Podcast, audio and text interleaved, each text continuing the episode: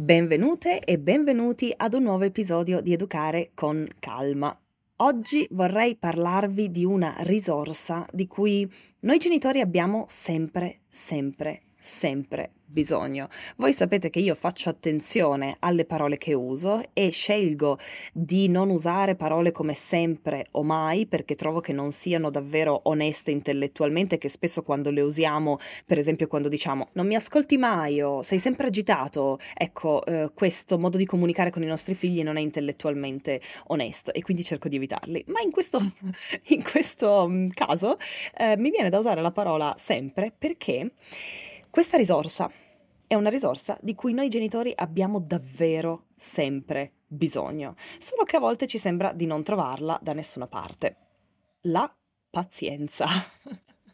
Ve ne parlo offrendovi una prospettiva un po' diversa dal solito. Voi sapete che spesso parlo di pazienza, l'ho fatto già in altri episodi del podcast relazionata ai bambini, um, quindi parliamo di pazienza, della capacità di gestire la noia, eh, della capacità di, to- di tollerare la frustrazione per sviluppare resilienza, eccetera, eccetera. Ma in questo caso invece parliamo della pazienza del genitore, um, che è un po' la calma che eh, mi ha portata a eh, iniziare questo podcast perché che, eh, come dico nella descrizione, mh, di educare con calma a me mancava solo un ingrediente, che era la calma. e la pazienza va un pochino a braccetto eh, con la calma. Quindi oggi ve ne parlo partendo da un messaggio che ho ricevuto un po' di tempo fa da una mamma. Il messaggio di questa mamma mi colpì immediatamente perché si apriva con questa domanda. Dove si compra la pazienza? A primo impatto devo ammettere che la domanda posta così mi ha fatta sorridere e forse strapperà un sorriso anche a voi. Ma questa richiesta in realtà nasconde una serie di situazioni che conosco bene, situazioni di cui ricordo ancora la fatica, una fatica nella quale forse potete riconoscervi anche voi. Vi leggo il suo messaggio. Ciao Carlotta, come mamma, come moglie e come essere umano credo di avere perso la pazienza. Sparita, se n'è andata, o perlomeno ne ho piccole briciole giornaliere. Siamo entrati a gamba tesa nei terribili due, lo scrive tra virgolette, ma non è che prima fosse tutto tranquillo, quindi sono parecchi i mesi in cui siamo sotto pressione. La mia bambina più grande ha due anni e da cinque mesi è arrivata sua sorella. Non si dorme, o meglio, si dorme ma poco e male a causa dei continui risvegli. La più grande si riaddormenta solo se mi tocca, insistentemente, la bocca e la più piccola, giustamente, deve essere allattata. Di giorno è un susseguirsi di lotte di potere e mia figlia di due anni urla tutto il giorno. La notte, invece, urla talmente forte che ha fatto venire l'otite sia a me che a mio marito. Sono queste urla che non riusciamo più a sopportare. Ci sediamo, ci abbassiamo, le diciamo che siamo lì per lei, le offriamo baci e abbracci, ma non è sempre così semplice. Vorrei riuscire ogni volta a trovare la forza dentro di me per rimanere calma, ma spesso la stanchezza ha il sopravvento. Ricordatevi questa frase perché è un po' una frase chiave in tutta questa storia. Qual è il comportamento migliore dopo averle spiegato che siamo lì per lei? Ignorarla? Lo ammetto, a volte la porto in camera e dopo averle detto che per qualunque cosa io ci sono, le chiedo di rimanere lì finché non si sarà calmata. La verità è che ho paura, paura che questa situazione vada avanti per molto tempo e di cadere in qualche forma di depressione. Vorrei solo essere una mamma migliore per mia figlia e per questo ti chiedo se hai qualcosa da suggerirci per aiutare sia noi sia lei. Grazie. La persona che mi ha scritto poi si firma così. Una mamma molto stanca. Una firma che probabilmente è familiare a tante di noi. E in questo episodio parlo al femminile perché la maggior parte dei messaggi che ricevo di questo tipo sono di mamme. Lo so che molte di voi, come me, si saranno riviste in questa situazione, se non nelle dinamiche specifiche sicuramente in questa stanchezza. In questo episodio del podcast non parlerò di tanti aspetti di questo messaggio, molto importanti. Non parlerò per esempio di quanto eh, l'arrivo di un fratellino o di una sorellina possa essere un cambiamento molto traumatico nella vita di un bambino o di una bambina, di questo c'è un episodio del podcast.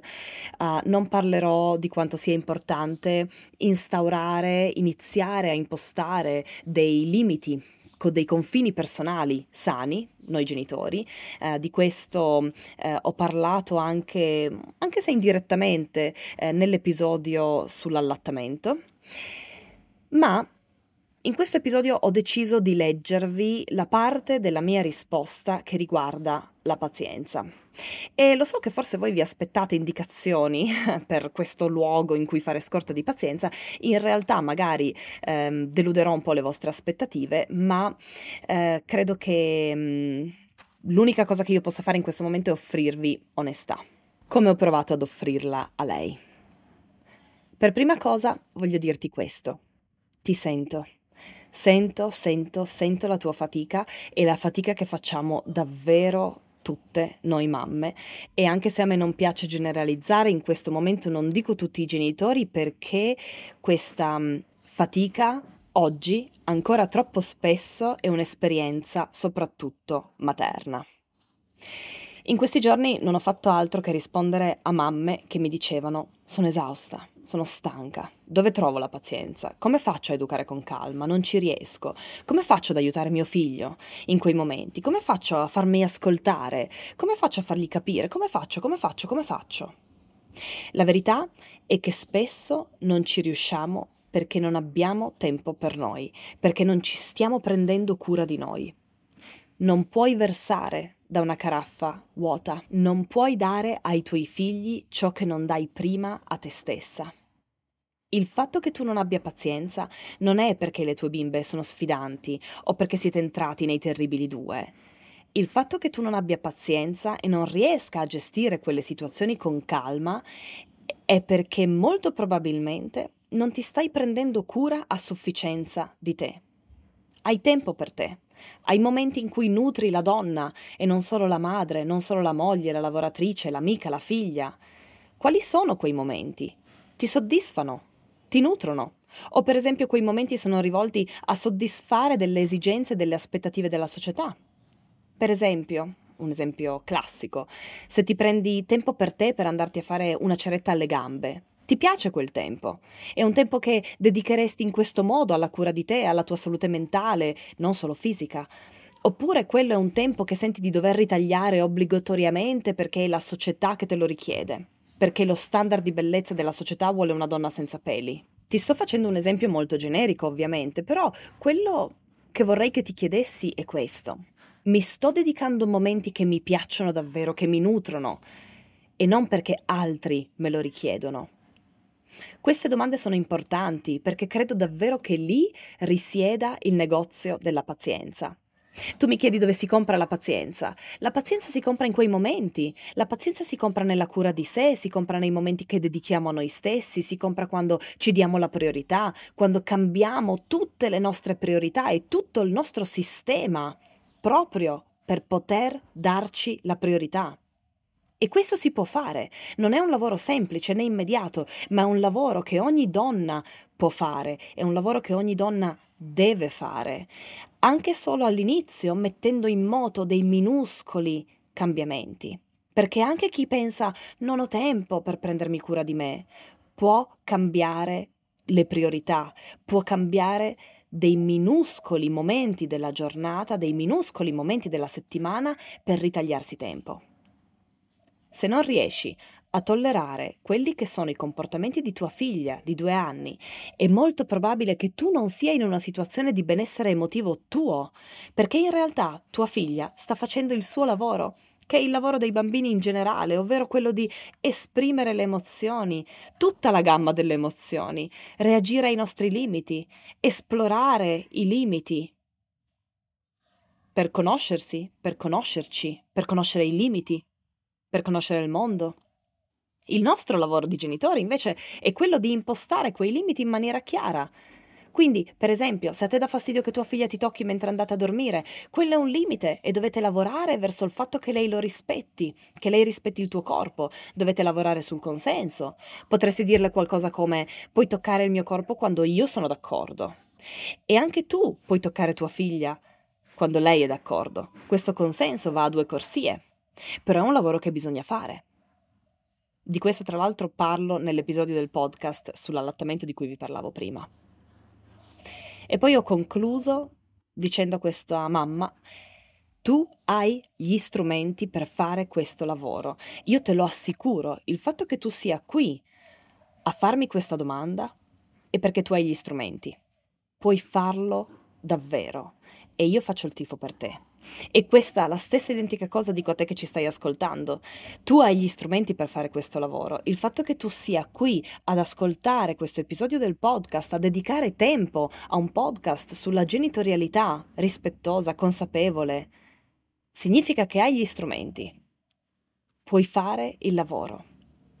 E come vi dicevo all'inizio, certo, avrei potuto snocciolare tutto ciò che so sulle crisi dei bambini, eh, tra l'altro ehm, c'è una collezione sul mio blog che che è proprio relativa, è proprio dedicata alle crisi dei due anni o alla fase dei due anni. Avrei potuto parlarle delle emozioni che emergono con l'arrivo di un fratellino o di una sorellina, ma quello che spesso noto parlando con i genitori, con le mamme in particolare, è che al di là delle situazioni specifiche e delle storie personali di ciascuna famiglia, spesso la risposta a domande come questa si trova a monte nel tempo e nel modo in cui ci prendiamo cura di noi sentirsi mentalmente esausti ogni giorno, arrivare alla sera solo con poche briciole di pazienza è un sintomo del fatto che dobbiamo cambiare qualcosa nella nostra vita, reimpostare le priorità. E magari adesso starete pensando, ma Carlotta, io non posso cambiare nulla. E io allora vi rispondo, prova a cambiare mentalità. Si può sempre cambiare qualcosa, anche qualcosa di piccolo che ci permetterà di guadagnare 15-30 minuti per noi ogni giorno. È sufficiente?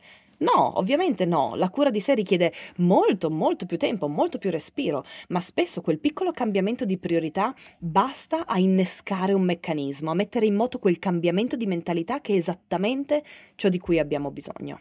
È difficile? Certo, può esserlo, anche perché nessuno lo fa per noi, questo lo dico sempre, dobbiamo farlo noi, ma è necessario, perché nessuna strategia di gestione di una crisi funziona davvero se non abbiamo quella pazienza, quella calma necessaria per azionare questi strumenti, per metterli in pratica. E come diceva questa mamma, c'è un unico posto dove si compra questa calma ed è il posto in cui ci nutriamo di ciò che ci fa stare bene. Quindi rallentate, dite più no, Riposatevi, praticate l'egoismo costruttivo e prendete una decisione che agli occhi della società magari sarà egoista. Perché purtroppo è con questa parola egoismo che la società descrive una donna che si prende cura di sé, una mamma che si prende cura di sé, ma che in realtà è diretta alla cura di sé ed è quindi costruttiva per il vostro benessere.